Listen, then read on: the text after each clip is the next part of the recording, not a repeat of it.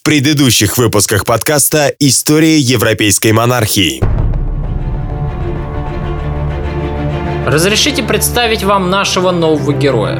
Генрих VIII из династии Тюдоров Генрих был всего лишь вторым мальчиком в королевской семье, а потому он не считался наследником престола. Он был запасным вариантом. Безусловно, его ждала многообещающая карьера. Да, но я стану священником, но священники всегда хмурые и мрачные.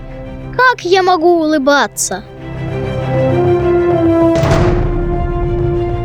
Послушайте, Джон, мой брат, когда станет королем, обязательно будет воевать с французским королем, чтобы восстановить наши владения. Священники не читают романов. Если английский король снова попытается завоевать Францию, в наши дни он будет рисковать не только жизнью и казной. Принц внезапно заболел туберкулезом и слег, а маленький Генрих неожиданно для всех становится единственным наследником престола.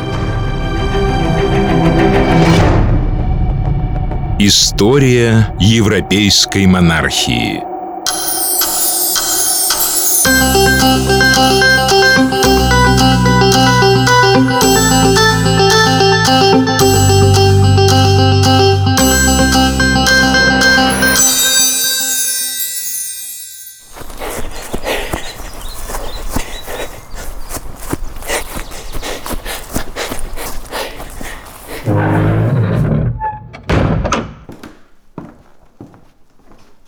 Отец, вы вызывали меня? Генри, Генри, сын мой, подойди поближе. Ах, Артур, твой брат, он умер. Артур умер. Артур? Но когда? Что случилось? Три дня назад. Курьер только что прибыл из Ладлоу. Вашего брата замучила чехотка. Не знаю толком. Все так внезапно. Вы отправили его туда. Он не хотел ехать. Проклятый сырой климат и убил его. Вы сами убили его. Верно. Я отправил его в Уэльс и, похоже, тем самым сделал вас королем. Все в руках Господа. И вы еще смеете в моем присутствии говорить о Боге? Вы осмеливаетесь думать, что Господь предназначил вам трон, забрав вашего брата? Я? Но я лишь хотел сказать... Артур умер, а вы живы. Я ненавижу Бога. Ненавижу. Я проклинаю Его. Лучше бы Он забрал вас. Вас! Я не желаю это слушать. Не смейте поворачиваться спиной, пока король с вами разговаривает. А то что, казните меня? Бросите в Тауэр? Нет. Англию ждут беды. Вы ничего не смыслите, кроме рыцарских романов. Вы слишком слабохарактерны. У вас на уме одни турниры – Артур же был королем с самого рождения. Вы всю жизнь ненавидели меня, отец. Почему? Все свое детство мой брат получал лучшие подарки, в то время как мне доставалась новая Библия или очередной часослов. С ним вы были ласковы и обходительны, а со мной суровы. Вы никогда не любили меня. Никогда. А теперь я буду королем. Что здесь происходит? Прекратите. Генри, иди к себе. Я ужасно подавлен. И поэтому ты срываешься на нашем мальчике? Он ни в чем не виноват. Генри, Генри, послушай меня. У нас ведь есть еще один сын. Все будет хорошо. Он хороший мальчик, умный и добрый. Он станет отличным королем. Екатерина не присутствовала на помпезных похоронах своего мужа, которые проходили под холодным английским дождем. Она сама тоже была больна и только с наступлением теплой погоды смогла совершать необременительные поездки в столицу. В это время она еще не говорила по-английски. Со своим покойным мужем Екатерина, по всей видимости, изъяснялась на латыни, на языке, которым оба супруга владели в совершенстве. Можно только догадываться, какой это был стресс для молодой девушки. Она оказалась в совершенно незнакомой стране, в чужой семье, не зная ни обычаев, ни языка этой страны не имея вокруг себя близких людей и друзей. С ней оставалась горстка преданных фрейлин, которые сопровождали принцессу по дороге в Англию. Эти люди теперь и составляли ее маленькую семью, ее маленький двор, и являлись ближайшим окружением принцессы. Кроме них, у нее ровным счетом никого не было. Но неопределенность, в которой оказалась эта молодая девушка, была для нее самым суровым испытанием. Одна, в незнакомой стране, всецело зависевшая от английского короля, для которого она теперь стала обузой. Ситуация еще осложнялась и тем, что сразу после кончины Артура возник спор о том, а были ли между супругами интимные отношения. Капеллан принцессы подливал масло в огонь, настаивая на том, что брак состоялся, поскольку между новобрачными имели место сексуальные контакты, и, следовательно, есть надежда на появление наследника. Противоположную точку зрения высказывала экономка и воспитательница принцессы, которая категорически отрицала всевозможные домыслы на этот счет и клялась, что принцесса по-прежнему непорочна. Сама Екатерина и вовсе гневно отвергала любые спекуляции на эту тему – и как и тогда, так и впоследствии готова была поклясться, что Артур не познал ее как женщину ни в первую брачную ночь, ни впоследствии. Почему этот вопрос так живо интересовал английский двор, понять, думаю, вовсе не трудно. Установление факта консумации брака было необходимой процедурой, чтобы прояснить будущее положение испанской принцессы. Присваивать ли Екатерине статус вдовствующей принцессы Уэльской, или, может быть, она сгодится для еще одного брака – Дело в том, что если принцесса девственна, она может повторно выйти замуж, поскольку ее первый брак не состоялся до конца. А вот новый брак испанской принцессы с английским принцем был как раз выгоден Генриху VII, который не хотел оставлять невестку вдовствующей принцессой. Почему? Да потому что, во-первых, в этом случае Екатерина имела законное право на получение наследственной доли, которая была весьма немаленькой, если вспомнить, кем был ее покойный супруг – а во-вторых, испанцы требовали от Генриха возврата уплаченного приданного и выдачу вдовствующей принцессы. Генрих VII, который был довольно скупым и расчетливым человеком, естественно, и слышать ничего не хотел о том, чтобы возвращать деньги, да еще и признавать за невесткой право ренты на обширные английские поместья, некогда принадлежавшие его старшему сыну. Кроме того, Генрих не хотел терять ценный альянс с испанцами – договоренности о котором могли бы быть пересмотрены, вернее он невестку на родину, поскольку Екатерина Арагонская являлась главным залогом дружбы и союза между странами. К английскому двору был направлен герцог де Эстрада, который получил жесткие инструкции от Фердинанда и Изабеллы требовать возврата приданного и признания наследственных прав за Екатериной. Генрих VII не желал открытого конфликта, но и идти на уступки ушлым испанцам король тоже не спешил – Переговоры принимают затяжной характер. Тем временем Елизавета Йоркская, супруга короля, забеременела в очередной раз. Но беременность эта оказалась неудачной, и королева, пытаясь произвести еще одного ребенка на свет, скончалась в ужасных родовых муках. Генрих VII остался без жены, а наш юный принц без матери. Это стало для мальчика тяжелым ударом, а для его отца это открыло новые перспективы. Через некоторое время после смерти супруги Генрих VII обращается к Изабелле с предложением жениться на ее дочери. Из Испании последовал резкий отказ. Генрих, впрочем, не настаивал. Цели английского короля и его испанских коллег в сущности совпадали. Если Фердинанд погряз в обременительных войнах с Францией, то Генрих VII не хотел терять единственного ценного союзника, сдерживающего довольно сильную Францию – Поэтому к компромиссу в этом матримониальном вопросе обе стороны все-таки пришли. Отец? Вы вызывали меня? Да, Генри, заходи, заходи. Присаживайся. Хорошо выспался?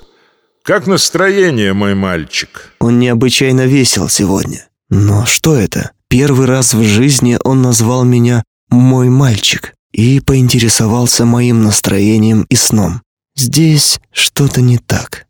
«Благодарю вас, отец. Правда, в моих покоях стоит жуткий холод и сырость, впрочем, как и во всем замке. Возможно, стоит отдать дворецкому приказ топить камины получше. Это экономия. Оправдана ли она?» «Генри, я позвал вас вовсе не для того, чтобы обсуждать наши текущие расходы. Вчера я получил письмо от Фердинанда и Изабеллы. Они хотели бы, чтобы вы женились на Екатерине». «На вдове моего брата?» Да, формальности можно уладить. В конце концов, разрешение папы мы получим, это не проблема. Я... согласен. Ну вот и отлично. Я тоже буду весьма доволен, ибо вновь укрепится наш союз с Испанией и увеличится приданое. Женщина согревает постель, а деньги – душу. Разумнее всего заполучить супругу с прибылью. К тому же Кэтрин все такая же красавица, какой она была. Но все хватит. Вы свободны. Джеймс, впусти ко мне сэра Уильяма. Участь испанской принцессы разрешилась 23 июня 1503 года с подписанием нового договора, согласно условиям которого Екатерина Арагонская обручалась с новым принцем, с нашим молодым Генрихом. Договор этот содержал один хитрый пункт, неприметный на первый взгляд, но очень важный для Генриха VII. Пункт этот гласил, что если стороны связаны близкой степенью родства, их опекуны обязывались получить разрешение на брак от Папы Римского. И только после специального одобрения понтифика, по достижении Генрихом 15-летнего возраста, брак мог совершиться. При этом Генрих VII получал в английскую казну оставшуюся часть приданного, а Екатерина отказывалась от своего наследства, поскольку получала равное обеспечение вследствие своего второго брака. Этот договор удовлетворял стремление обоих сторон в укреплении межгосударственных связей. Однако, за хитрым Генрихом VII он оставлял более сильную позицию, поскольку английский король мог не выполнять условия договора еще в течение двух лет, то есть до тех пор, пока его сыну не исполнится 15 лет. А потом король Англии обязывался исполнить договор, но лишь после уплаты испанцами оставшейся части приданного.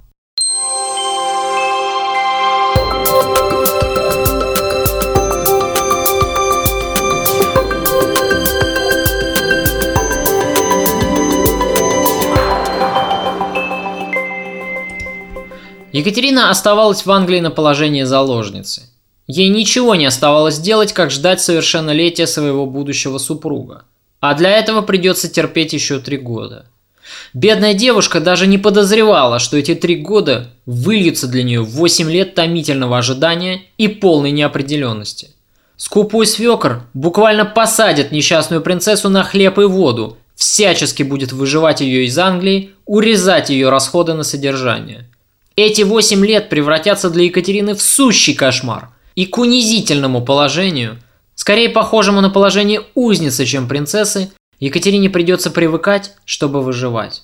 Суровые условия негостеприимной Англии закалят характер этой женщины настолько, что они не только не сломают ее, но и наделят скромную неприхотливую Екатерину колоссальной силой воли и выдержкой, которые и помогут ей очень сильно впоследствии. Но, впрочем, обо всем по порядку. Вам ведь, наверное, интересно, почему так произошло. В ноябре 1504 года для Екатерины еще ничего не предвещает беды. Из Рима в Англию прибывает гонец от папы Юлия II с долгожданной депешей. Давая письменное согласие на брак, папа римский сделал в документе малозначительную на первый взгляд оговорку о якобы имевших место интимных отношениях Екатерины и Артура – эта оговорка была необходима с формальной точки зрения, поскольку церковь запрещала брачные союзы между близкими родственниками, а жена брата относилась к первой степени родства. Тем самым Папа Римский, признавая наличие первой степени родства между супругами, как бы обосновывал необходимость издания подобного документа. Мы же со своей стороны запомним этот нюанс, потому что в дальнейшем он будет иметь далеко идущие последствия. Формальное условие брачного договора о получении согласия Папы Римского было исполнено. Теперь дело оставалось за родственниками невесты. Испанцы задолжали Генриху VII приданного на 100 тысяч крон. Но вот ведь незадача. После прибытия важного документа из Рима через некоторое время приходят известия из Испании. Королева Изабелла, мать Екатерины, умерла. Она умерла в затворничестве, в одиночестве, разочарованная в жизни, в самой себе, обездвиженная страшной меланхолией. Смерть испанской королевы снова ставит под угрозу положение Екатерины в Англии. Дело в том, что в соответствии с правами наследования и с последними распоряжениями самой королевы, Кастильский трон должен был перейти к ее дочери Хуане, которая осталась в Испании. В случае, если бы Хуана стала королевой Кастилии, королем и правителем государства стал бы ее муж Филипп. В этом случае Фердинанду пришлось бы ограничиться только Арагоном, его собственной вотчиной, и это нанесло бы непоправимый ущерб его королевскому авторитету. Бразды правления объединенным государством начали выскальзывать из рук Фердинанда. Вскоре в Англию приходит новое скандальное известие. Совет Кастилии отказался ратифицировать последний прижизненный торговый договор Изабеллы с Англией, вследствие чего несколько сотен английских купцов были выдворены из Севильи, а их товар конфискован. Англо-испанские отношения начали стремительно остывать. Генрих VII понял, что он не получит оставшейся части приданного. Но дело было даже не сколько в приданном, сколько в изменившейся политической конъюнктуре – Трещавшая по швам Испания уже мало интересовала английского короля. Следовательно, военный альянс с этим государством был Англии более не нужен. Расчетливый король мог бы заключить теперь другой, более выгодный брак для своего сына, о чем циничный король и стал подумывать. Вы понимаете, что вам не следует общаться с принцессой? Пусть она остается с испанцами в своем особняке. Но я должен посылать ей памятные сувениры – писать пылкие любовные письма? Вы болван. Возомнили себя благородным принцем? Подарки. Какая чушь. Никаких подарков и писем. Ничего. Забудьте о ее существовании. Я запрещаю вам как-либо связываться с Екатериной Арагонской. Но почему? А как же церемония обручения? Разве это ничего не значит? Вот почему я всегда говорил, что вы, сын мой, не способны быть королем. Священником возможно, сколько угодно, но королем... Генри, слушайте меня очень внимательно. Договор об обручении заключен лишь на бумаге. Я сомневаюсь, что свадьба вообще состоится. Настоящий король должен уметь скрывать свои истинные мысли и пудрить мозги, иначе так будут поступать с ним самим. Я ничего не понимаю. Но что плохого в моем браке с испанской принцессой? Нам нужны испанские деньги. Неужели вы не понимаете, что этот ушлый Фердинанд затягивает выплату приданого, чтобы обмануть нас? Я организовал эту церемонию, чтобы проверить их намерения. Если теперь испанцы не рассчитаются с нами до конца, значит, они хотят впарить нам свою принцессу даром. Супруга дается только один раз, Генри, а вы еще молоды. Можно заключить брачный союз и выгоднее. Но у нас ведь много денег в казне, отец. Зачем нам еще и испанское приданное? Ведь обманывать девушку это низость. Видит Бог, в своем сыне я получил какое-то изощренное наказание.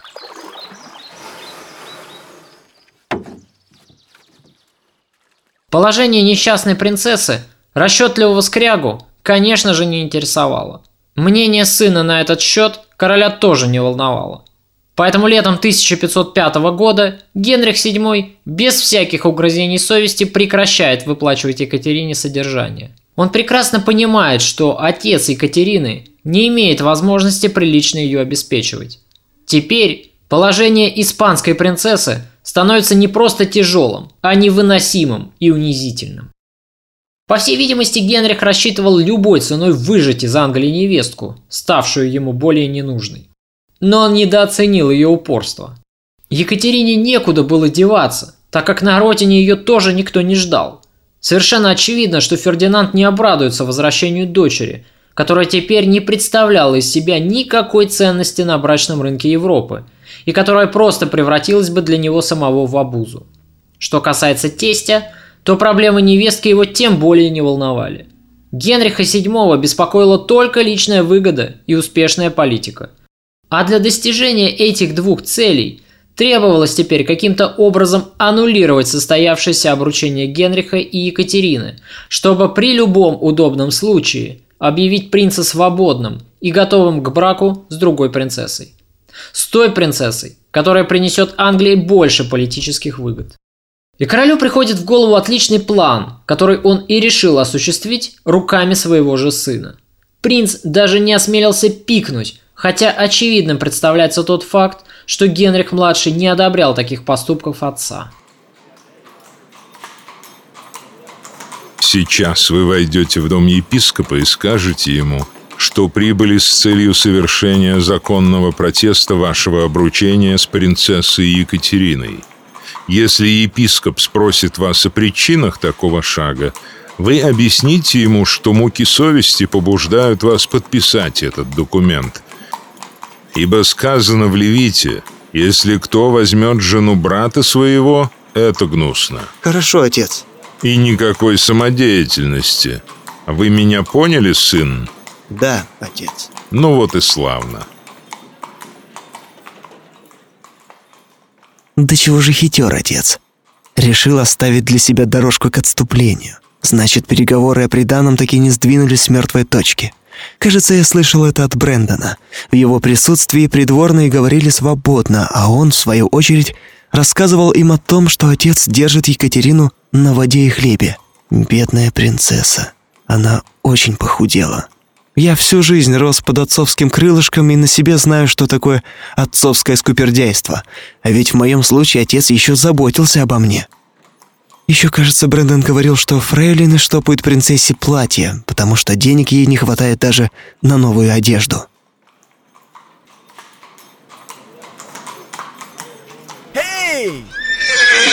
Мы подъехали. Вылезайте из кареты.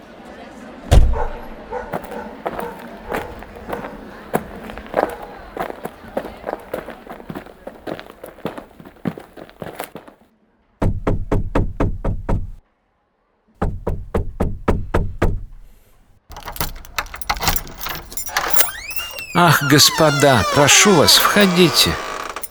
Входите, Генри, сын мой. Генри, сын мой, вас привели в столь поздний час муки совести? Не знаю, а, наверное. Принца терзает осознание того, что он обручился с вдовой брата. Он прибыл к вашему преосвященству, дабы облегчить муки совести и успокоить душу. Ах, как печально, Генри. Вот документ, поставьте свою подпись здесь и вот здесь, а я засвидетельствую. Я Генрих, принц Уэльский и прочее, прочее.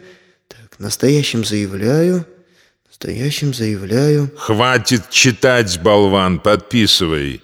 Ноготы жены брата твоего не открывай. Это нагота брата твоего, сказано в Левите. Вот и отлично. Дело сделано. Ваше Преосвященство, оставшуюся сумму вы получите у моего казначея. И держите, пожалуйста, язык за зубами. Конечно, конечно, Ваше Величество. Как все просто. Очень просто. Я думал, меня ожидали более серьезные осложнения в столь важном деле. Важнейшие дела зачастую решаются простым актом. Но что же будет с Катериной? Это вас волновать не должно. Ваше Величество.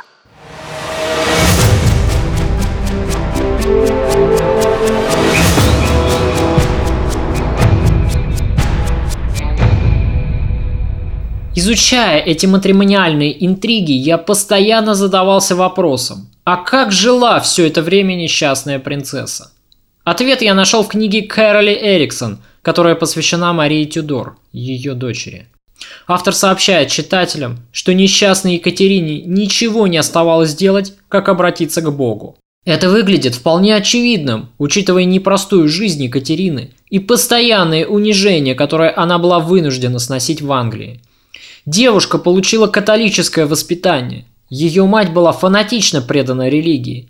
Переносимые же на чужбине трудности превратили Екатерину в нравственного человека, закаленного испытаниями и полагающегося во всем на волю Всевышнего. «Все, что нас не убивает, делает сильнее», скажет много лет спустя Фридрих Ницше. О, как он был прав. К 20 годам Кэтрин не интересуется веяниями моды, ведет затворнический образ жизни. Она предается суровому аскетизму. Не строя никаких иллюзий насчет своего королевского будущего, Екатерина изнуряет себя бесконечными постами и молитвами. И в фанатичной вере она, кажется, находит для себя единственное утешение. Кто-то из придворных, наблюдая за этими экзекуциями молодой девушки, Видимо, проникся сочувствием и написал папе, после чего из Рима незамедлительно последовало указание прекратить самоистязание, поскольку это, помимо всего прочего, может в будущем навредить молодой девушке в ее способностях к материнству. Благословите меня, святой отец. Погодите, Кейт, это я, Генрих. Ах, ваше высочество, это святотатство. Я не собирался осквернять тайну исповеди. Но я должен был вас увидеть, Кейт. Я люблю вас. Я... я... я знаю. Спасибо. Можно я вас поцелую? Нет, Генри, только не сейчас, не здесь, господи. Ой, но ведь мы обручены, это не будет преступлением. Но вам ведь запретили видеться со мной. Я знаю, что все это из-за наследства. Проклятая жадность отца. Кейт, я хочу, чтобы вы знали, я люблю вас и никогда никого больше не буду любить так, как вас. Скоро все изменится. Отцу осталось недолго править. В последнее время он стал часто хворать. Генри, нельзя так говорить, это грех. Но я говорю правду. Не вечно же он будет жить. И я вызволю вас. Мы поженимся. Вы станете королевой Англии. Это так трогательно, Генри, прямо как в романах. Прекрасный принц спасает одинокую принцессу. Да, да, но расскажите же мне, как вы живете? Я слышал, отец совсем не выделяет денег на ваше содержание. Все хорошо. Милый Генри, не тревожьтесь обо мне. Я много молюсь, занимаюсь рукоделием, пишу письма моему отцу и королю Испании. А как проводите время вы? О, я много думаю о вас. Но не только молитвами и бесконечным самобичеванием занималась принцесса. Ее отец скоро нашел для дочери весьма оригинальное применение, по сути сделав принцессу испанским послом при дворе Генриха VII. Екатерина часто вела переписку с Фердинандом, и король Арагона очень нуждался в доверенном человеке при дворе. Нет, посол, конечно же, был, но он не пользовался доверием самой Кэтрин и был он, по правде говоря, лишен необходимого для дипломата проворства и умения отстаивать свою точку зрения. Новая роль неожиданно начала удаваться Екатерине, и во многом это помогло испанской принцессе лучше освоиться при дворе. Екатерина начала разбираться в тонкостях политики, что разрушило ее изоляцию и способствовало тому, что она начала овладевать английским языком и познавать английскую жизнь. Новая роль не избавила принцессу от хронической нищеты, но помогла выбраться из зыбкого болота бездействия. Именно тоскливое и мучительное бездействие и нагоняло на принцессу мрачную хандру. Теперь, кажется, у нее появился новый смысл в жизни, который она видела в том, чтобы примирить Англию со своей родиной. Катерина очень хорошо понимала, что ее шансы на брак с будущим королем зависят от состояния англо-испанских отношений. И если раньше она считала себя заложницей ситуации – то теперь вдруг она осознала, что сама может, если не влиять напрямую на развитие событий, то хотя бы способствовать их развитию в нужном для нее русле.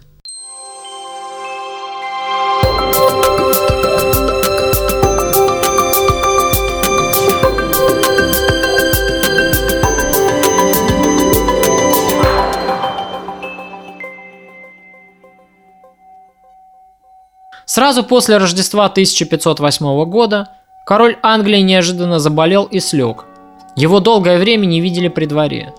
У Генриха начался кашель, терзавший его длительными приступами и буквально лишавший всех сил. Однако через некоторое время королю вроде бы становится немного полегче. Он снова берется за государственные дела. Генрих VII редко выходил за пределы своего рабочего кабинета. Он панически боялся измены и потому допускал к себе только проверенных и преданных Тюдорам людей – а таких к концу жизни старого короля оставалось уже совсем немного. В кабинете король отправлял естественные нужды, там же он хранил все свое золото, бережливо скопленное за долгие годы правления. Старый паук в своем мрачном логове. В глазах многих англичан Генрих VII предал идеалы рыцарства, погряз в алчности и тирании. Народ хотел видеть на престоле нового короля, который стал бы полной противоположностью своему жестокому отцу – Поэтому с молодым преемником короля, с новым Генрихом Тюдором, многие придворные открыто связывали свои надежды. Томас Мор, Эразм Роттердамский, Уильям Блаунд – все они верили, что новый король, Генрих VIII, который придет на смену умирающему скряге, своему отцу, и станет просвещенным, благородным и великим монархом, какого долгое время ждала Англия. Разве можно ожидать чего-то иного от воспитанного, образованного и такого доброго мальчика, каким и был тогда наш юный принц? К апрелю следующего года король уже долгое время не появлялся на людях. Приступы кашля участились, они резали горло точно бритва, не давали вздохнуть, подолгу сотрясая все тело в мучительных конвульсиях. А когда несчастный наконец откашливался, он сплевывал кровавой мокротой.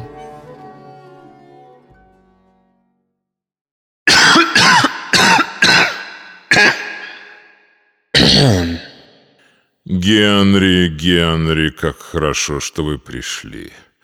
Я ждал вас. Боже, как же мне плохо. Скоро, совсем скоро вы станете новым королем Англии, Генри. Генри VIII, мой преемник. Но, отец, я не хочу. Вы не хотите быть королем? Не говорите ерунды. Я боюсь, отец. Постоянные интриги, восстания, заговоры. Что ждет меня? Пока я был принцем, у меня было беззаботное детство. Отец, в сущности, он никогда не был внимателен ко мне. Никогда не был со мной ласковым или добрым. Всю жизнь я был уверен в том, что он ненавидит меня, презирает. Но теперь я понимаю, что своим беззаботным детством всецело обязан ему. Я рос под его крылышком, надежно опекаемый им. Несмотря на всю его скупость, я чувствовал себя в безопасности. Что будет теперь, после его смерти? Генри, о чем вы думаете? Очнитесь. У нас мало времени, а я должен вам сказать нечто важное.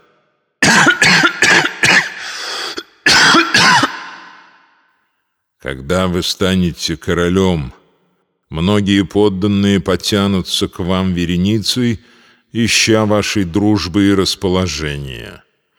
Они будут называть себя вашими друзьями и всячески будут стараться понравиться вам. Не верьте никому, ни единому слову. У короля нет и не может быть друзей. Несчастный. Вот так и прожил он всю свою жизнь. Одинокий скряга, трясущийся над своим золотом. При мне все станет по-другому. Опять вы не слушаете меня, черт возьми. Включите голову хотя бы сейчас. Я слушаю вас, отец. Деляполь, герцог Саффолк.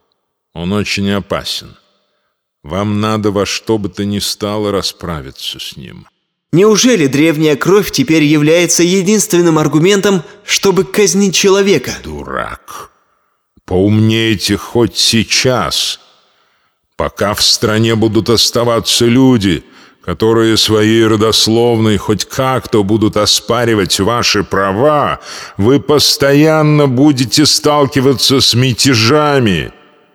Его я не успел добить. Избавьтесь от него, когда станете королем. Вы должны создать новое дворянство, преданное вам. Для этого надо награждать титулами людей из низов. Тогда у вас будут преданные слуги, обязанные вам всем. А теперь позовите ко мне священника. Быстрее. Я, кажется, умираю. Ему оставалось жить недолго.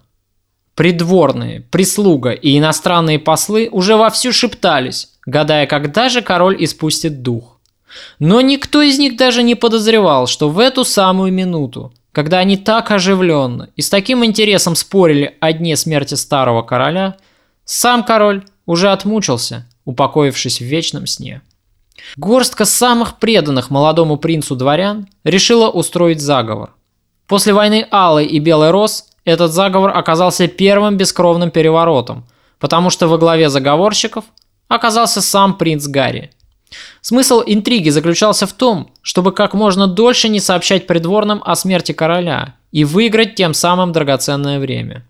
А время нужно было молодой партии сторонников принца, чтобы получить преимущество и сместить старых сановников покойного Генриха. План удался. Смерть короля удавалось скрывать еще два дня. За это время были арестованы и брошены в Тауэр советники покойного Генриха, сэр Ричард Эмпсон и Эдмунд Дадли. При старом режиме эти люди обладали огромной властью и приводили в жизнь фискальную тиранию Генриха VII.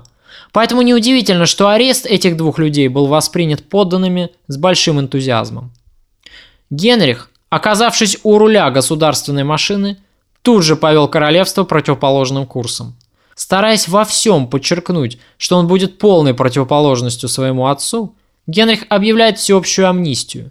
Более того, молодой король в первые дни после коронации был буквально завален прошениями о даровании всевозможных милостей, земельных наделов и титулов. И он удовлетворял всех, не разбираясь даже в том, имеют ли просители вообще какое-либо право на что-либо рассчитывать. Нового короля народ Англии встречает с ликованием.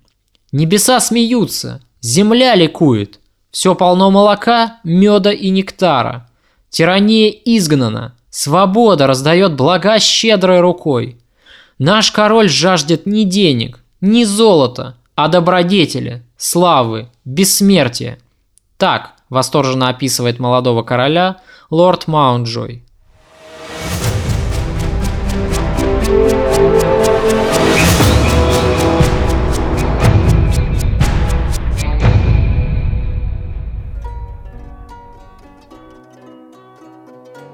Только-только став новым королем Англии, восьмым Генрихом по счету, наш герой решил сделать испанскую принцессу и вдовствующую королеву своей женой. Екатерина Арагонская была счастлива. Наконец-то сбылись ее мечты о достойной жизни при дворе в качестве королевы и о любимом супруге.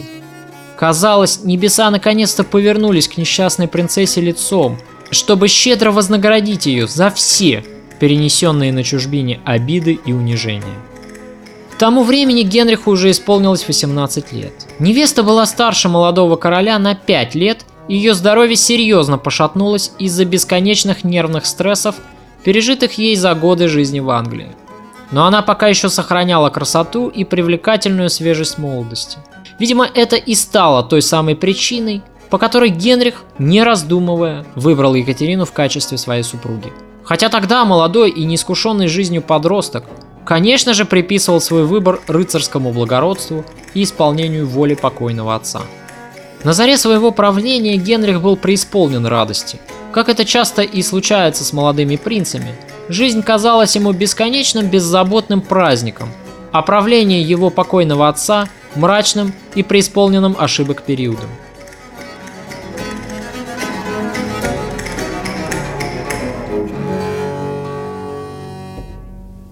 В довершение ко всему, молодой король узнает от своих соратников, что его покойный отец оставил после себя астрономическое состояние. Генрих VIII взошел на престол Англии самым богатым и самым молодым королем. Страна погрузилась в череду непрекращающихся праздников, балов и рыцарских турниров. В разгар этих празднеств молодая королева писала своему отцу, что она счастлива, что супруг любит ее, что поданные преданы королю и преисполнены любви и покорности. Наше время заполнено бесконечными праздниками, признавалась Екатерина. Ее письма сдержаны, лаконичны, но в них прослеживается тихая радость и удовлетворение наступившей жизнью. Она подле любимого мужа, в спокойном королевстве, где царит гармония и любовь. Разве можно желать большего? Они были хорошей парой – оба воспитанные в католических традициях, всесторонне образованные, оба отпрыски знатных семей. Но они были разными. Екатерина, внешне спокойная и сдержанная, составляла разительный контраст со своим молодым мужем, в котором бурлили страсти и кипела жизнь. Но молодожены трепетно относились друг к другу, всячески стремились доставить друг другу удовольствие. Правда, каждый по-своему. Генрих много времени проводил с друзьями, такими же молодыми и пылкими юношами, каким был и он сам.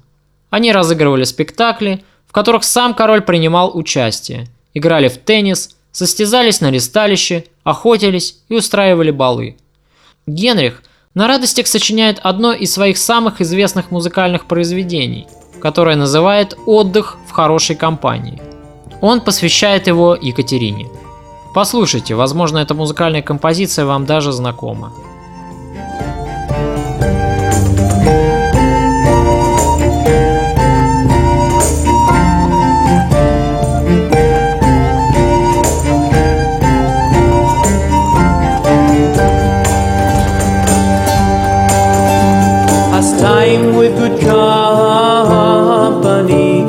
Love and shall until I die. Grudge who lust but none deny. So God be pleased thus live will I. For my past tense of sing and dance. My heart is set for goodly sport. For my comfort who shall me let must have some dalliance of good or ill, some pastimes. Company methinks then best, all thoughts and fancies to digest. But idleness is chief mistress of vice is all. Then who can say? But mirth and play is best of all.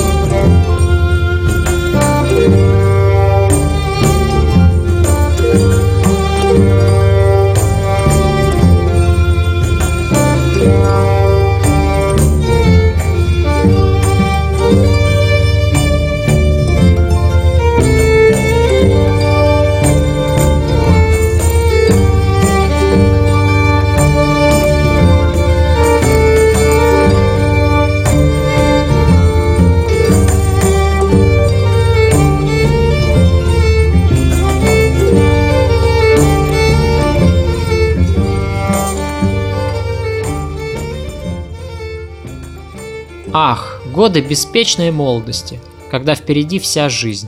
И кажется, что так будет продолжаться всегда. Очевидно, что Генрих искренне верил в то, что он станет другим королем. В то, что он во всем не только превзойдет своего отца, но и сравняется по славе с Генрихом V, его далеким предшественником. Он уже видел себя новым героем Столетней войны, которую рассчитывал возобновить по вошествии на престол. В мечтах он был покорителем Франции, доблестным рыцарем и справедливым королем объединенной англо-французской империи. Одним словом, Генрих решил стать тем самым королем Артуром, каким по замыслу его отца и должен был оказаться его старший брат. Но мы с вами знаем конец этой истории. Однако мы почти не знаем самой истории и ее начала. А началось все именно тогда, когда этот воспитанный, образованный и веселый мальчик взошел на престол под именем Генриха VIII.